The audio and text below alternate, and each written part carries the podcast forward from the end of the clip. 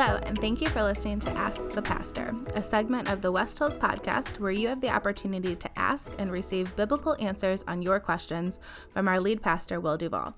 I'm your host, Allie Keaton, and I'm really excited to dive into the question this week. Our question this week comes from John, and he asks Pastor Will, what is truth? Is it the same for you and for me? Matthew 27, Jesus Christ Superstar, etc. Well, thank you for that question, John. This is a vitally important one for the church to address today. Uh, I am afraid that the success and failure of our evangelistic and apologetic efforts um, with our unbelieving friends is going to hinge on our ability to first address this question that John is asking with them What is truth? And here's what I mean by that it, it makes no sense to even attempt to have a conversation about God or Jesus or the Bible or faith with someone who is coming into that discussion with the a priori assumption that all truth is relative. The best that you can hope for in a conversation like that is that they walk away with a better understanding of your truth. But as long as Christians are allowing unbelievers to get away with the intellectual suicide that is relativism, we will not be able to have anything even approaching a productive dialogue uh, of ideas with them. So, what we're dabbling with um, here in this question today, what is truth, is the science of epistemology. This is the study of truth or knowledge, and I think it's helpful to have just a little bit of historical point of reference here. So, for a long time in Western history, most people took for granted that scripture and tradition were man's ultimate source of authority for human knowledge. If the Bible and or the Pope said it, that was good enough. But with the dawn of the Enlightenment in the 18th century, you've got the rationalists like Descartes, who held that reason is the ultimate source of knowledge, the empiricists like Locke, who responded that no experience is the ultimate source of knowledge, the idealists, like Berkeley, who question whether truths can be known at all or whether things just exist as ideas in the abstract, the realist who responded, yes, of course things exist in reality, independent of the mind, and on and on and on, down to postmodernism. So, postmodernism uh, first gained traction as an epistemological ideology in the 1970s and 80s led by thinkers like Derrida and Foucault, who galvanized around the basic premise that all truth is relative. There is no such thing as objectivity. Objective meaning behind a work of art, behind a piece of literature, does not exist. Objective moral standards do not exist. Objective truth of any kind doesn't exist. An objective interpretation of a passage from the Bible doesn't exist. This ideology has crept into the thinking of the church, unfortunately as evidenced in phrases like, well, what this passage means to me is dot, dot, dot, which is just a phrase that we have to graciously condemn on the lips of believers in the church because, frankly, I don't care what the Bible means to you. I care what it means to God. I care what God meant by it when He inspired it.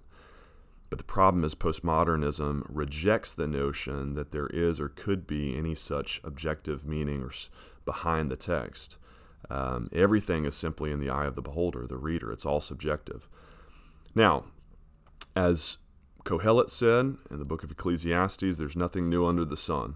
In fact, um, John, in asking the question uh, for today, this week, is referencing uh, Matthew 27 and Pontius Pilate. I assume by that he's referring to Jesus' interaction with uh, Pontius Pilate as recorded in Matthew 27, but specifically um, the interaction, the, the part of the interaction that only John picks up on in his gospel in chapter 18, where Pilate asks Jesus in verse 37, So you are a king? And Jesus answers, You say that I'm a king. For this purpose I was born. For this purpose I have come into the world to bear witness to the truth. Everyone who is of the truth listens to my voice. And Pilate said to him, What is truth? That's John's question for today or as the way Andrew Lloyd Webber re envisions Pilate singing it, as John also references from Jesus Christ Superstar. But what is truth? Is truth a changing law? We both have truths, our mind the same as yours. Uh, so, was Pontius Pilate the very first postmodern? Uh, it turns out that no, again, nothing new under the sun. Long before him, um, truth's relativity had been suggested by Eastern philosophies and religions for millennia now. You think of Hinduism um, where you're kind of encouraged to pick a God that works for you. That's why we've got hundreds of thousands of them. Um, this is, again, nothing new. Uh, but what I want to argue here in this podcast is that um, the notion of, that, that truth is or could be relative, that your truth is your truth, my truth is my truth. I want to want to argue that that is ludicrous for at least six reasons. There are probably more than that, but I'm just going to list six for you. So, um, first of all, biblically, it's biblically uh, unfounded to say that truth could be relative. Jesus says in John 14, 6, I am the way, the truth, and the life. No one comes to the Father but through me. He doesn't say I'm a way, a truth. I, I could be your truth. I might not be someone else's truth. I am the truth. It's an absolute, exclusive, objective claim. Um, for the believer, the Christian, that's the only argument that we need, of course, for truth's objectivity. But of course, the person who is questioning truth's absoluteness likely is not going to take Scripture as Scripture and as a source of authority at all in any sense, um, like we are. So I'm going to go on and give you five more reasons why I think you can argue uh, with your postmodern friend um, that their position, at least on the nature of truth, epistemology, does not um, does not hold water. Uh, number two is um, axiomatically that the whole idea behind postmodernism is axiomatically problematic. Axiomatically, meaning the, the definition of postmodernism in and of itself is logically self refuting. The argument breaks down before it even gets started. The, the truth claim that all truth is relative, what's true for you is true for you, what's true for me is true for me, is again not only logically, it's, it's logically self refuting in not one but two ways. The, the very minute that you say that, you've intrinsically violated the very principle you sought to defend. So um, consider this. Uh, what's true for me, when I say that as an absolute objective truth, um, I'm again, and I'm, I'm inherently uh, implying, suggesting, um, assuming that at least one absolute objective truth does exist uh, I, I'm admitting that my truth has to be true. This truth claim that I've just made, that truth is relative, that becomes in and of itself an absolute claim. So I've just killed my own relativistic argument. The secondly, if you disagree with me, if I'm a relativist who says all truth is relative, and you're an absolutist and you disagree with me, and you stand behind your claim that all truth is relative, then you're then I, not only admitting that what's true for me isn't actually uh, true at all in any sense, but you're also implicitly assuming that there is at least one truth claim out there that is objective for both you and me, namely that all truth is relative. So um, I can't say that my truth is my truth, your truth is your truth, if our truths are logically inco- in- incompatible, if they're in conflict with one another. So it's axiomatically uh, impossible, logically incoherent. Thirdly, um, this idea of postmodernism is philosophically incoherent and uh, incompatible with reality. We, I think, lead, need look no further than the various competing truth claims of the world's religions to prove that um, relativism, uh, as itself a governing ideology or worldview, is is impossible. So um, take Christianity, for example. Uh, some of our most basic truth claims Jesus is the only way to God. Or another example, um, Christianity is true for all people. Um, Jesus' death and resurrection are uh, important and necessary and required as tenets of the faith for all people. These are not relative claims, they're absolute objective claims. I mean, think about it. The, the claim that Jesus died and rose for my sins, um, and not just my sins, but for your sins too. This is a historical, factual claim based in objective historical reality. Jesus cannot both have died and not died. He can't have both resurrected and not resurrected. So if I, as, as a Christian, am saying the resurrection is is essential to you know, eternal life with God and heaven things like that. Um, even the notions of eternal life in heaven. These are, again, uh, if I believe in these things and a, and a Buddhist says no, um, heaven doesn't exist, uh, you know, the, the goal, the objective of life is the nirvana, the extinguishing of, of existence itself. I mean, these, these uh, truth claims are inherently in competition with one another, um, which leads us to a fourth problem um, with relativism, which is a linguistic problem. There, are, I mean, just consider the the ramifications for interpersonal communication. To to believe some, if we're going to believe something like uh, my truth is my truth, your truth is your truth. Our very language at a fundamental level breaks down. Our, our language depends on the existence of objective truth. If I ask you, what did you eat for breakfast this morning? In the absence of a shared, singular, true definition, objective standard for words like eat, breakfast, and this morning, um, you're, you're going to have no way of even beginning to answer that question that's going to make sense to both you and I. Our understanding of all of reality and logic and language, it's thoroughly embedded in the universality of accepted truths um, and the absoluteness of truth. Um, I guess related to that, you know, think of the repercussions for our educational system. You know, one plus one equals two isn't just true for me. Otherwise, you know, kids, I kids, I, I encourage you ask your teacher if they're a, a postmodernist. Um, I would love to go back to college today and uh, try this with philosophy professors that I had that claimed to be postmodernist.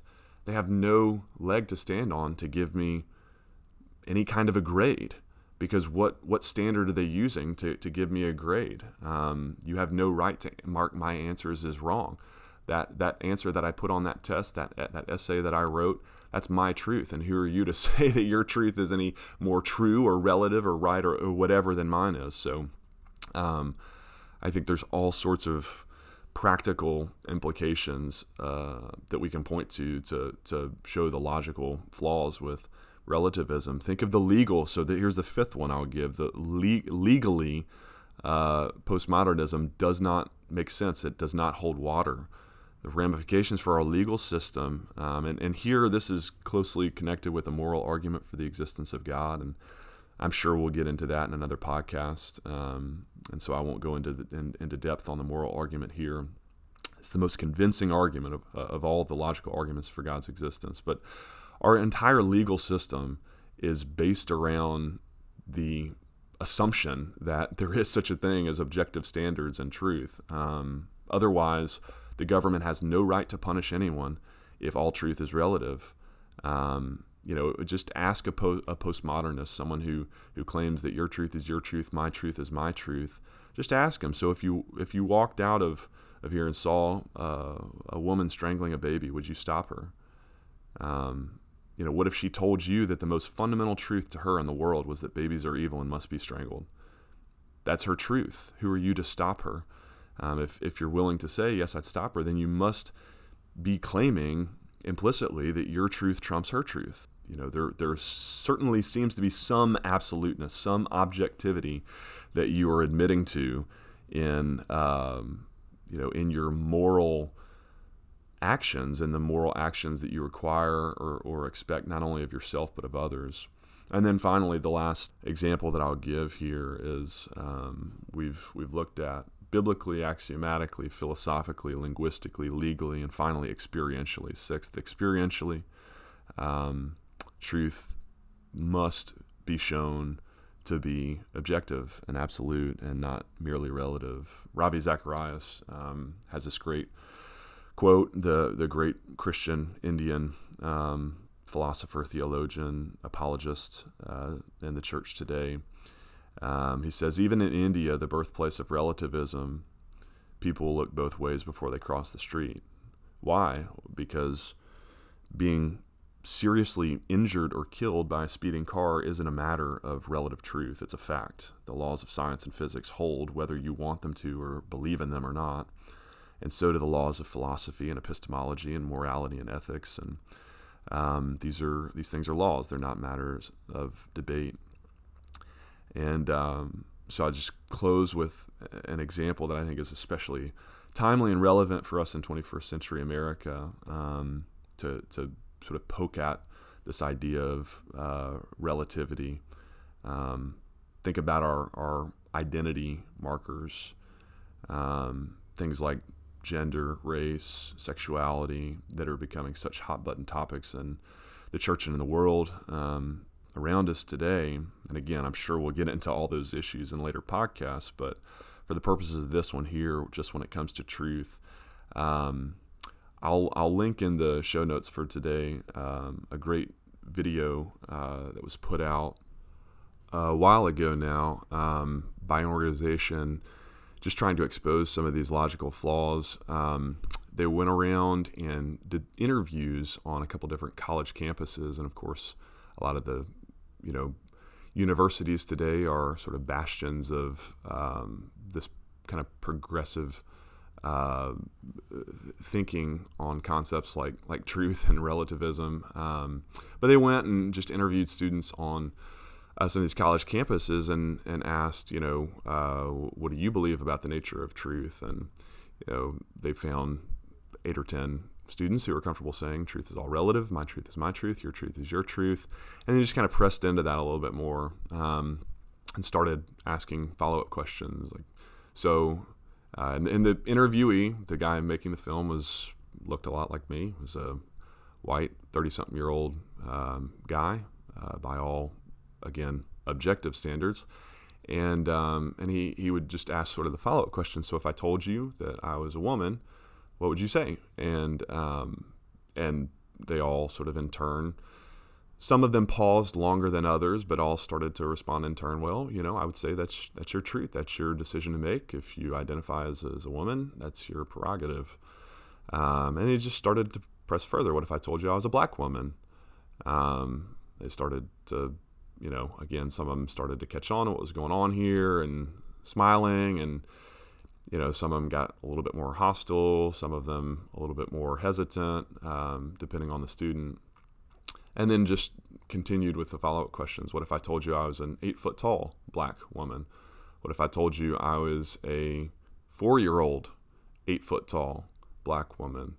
Um, and and he just kind of kept pressing until one by one, each of them got to a point where they were uncomfortable with this sort of philosophical position they'd backed themselves into of saying that all truth is, is relative and that you can really be anything that you want to be in your own mind or whatever. Um, and I think the, the bigger point, and I'll, I'll link a, another sermon from um, a pastor I really uh, appreciate Andrew Wilson in the UK, um, who addresses this issue as well. And I think in a really sensitive pastoral way. And he, he just makes the point that, you know, we're really not doing anyone any favors by buying into um, th- this philosophical uh, position of postmodernism, anyways. Like this whole idea of, you know, not stepping on anyone's toes and letting people's truth be their truth, um, it becomes harmful at a certain point in time. You know, it's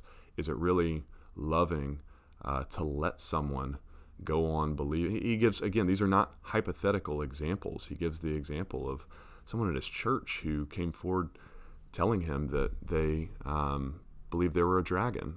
You know, and at what point as a pastor does it become uh, the most kind, loving thing to, to do to help that person understand that no, you're not actually a dragon. You're a human being, loved and created in the image of God. So, again, there are any number of not just hypothetical, but practical, real life um, implications that I'm sure you can think of in your life for how this creep of relativism and uh, the relativ- relativity of truth is affecting you and your conversations and, and your evangelism and um, with friends. Um, but I just really encourage us as a church uh, not to allow um, that kind of assumption to go unchecked. And, um, you know, if the church is not going to stand up for the absoluteness of God's truth um, and Jesus as being the truth, the way, and the life, um, then who will? So.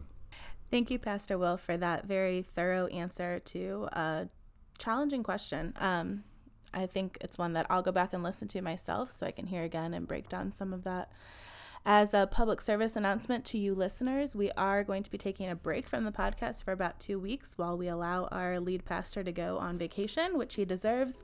So don't worry, we will be back. Um, but that's it for this week's episode of Ask the Pastor. So Remember that you can still submit your questions each week at the info bar at West Hills or online on our website at westhillsstl.org. Don't forget to subscribe if you haven't already, and thanks for listening.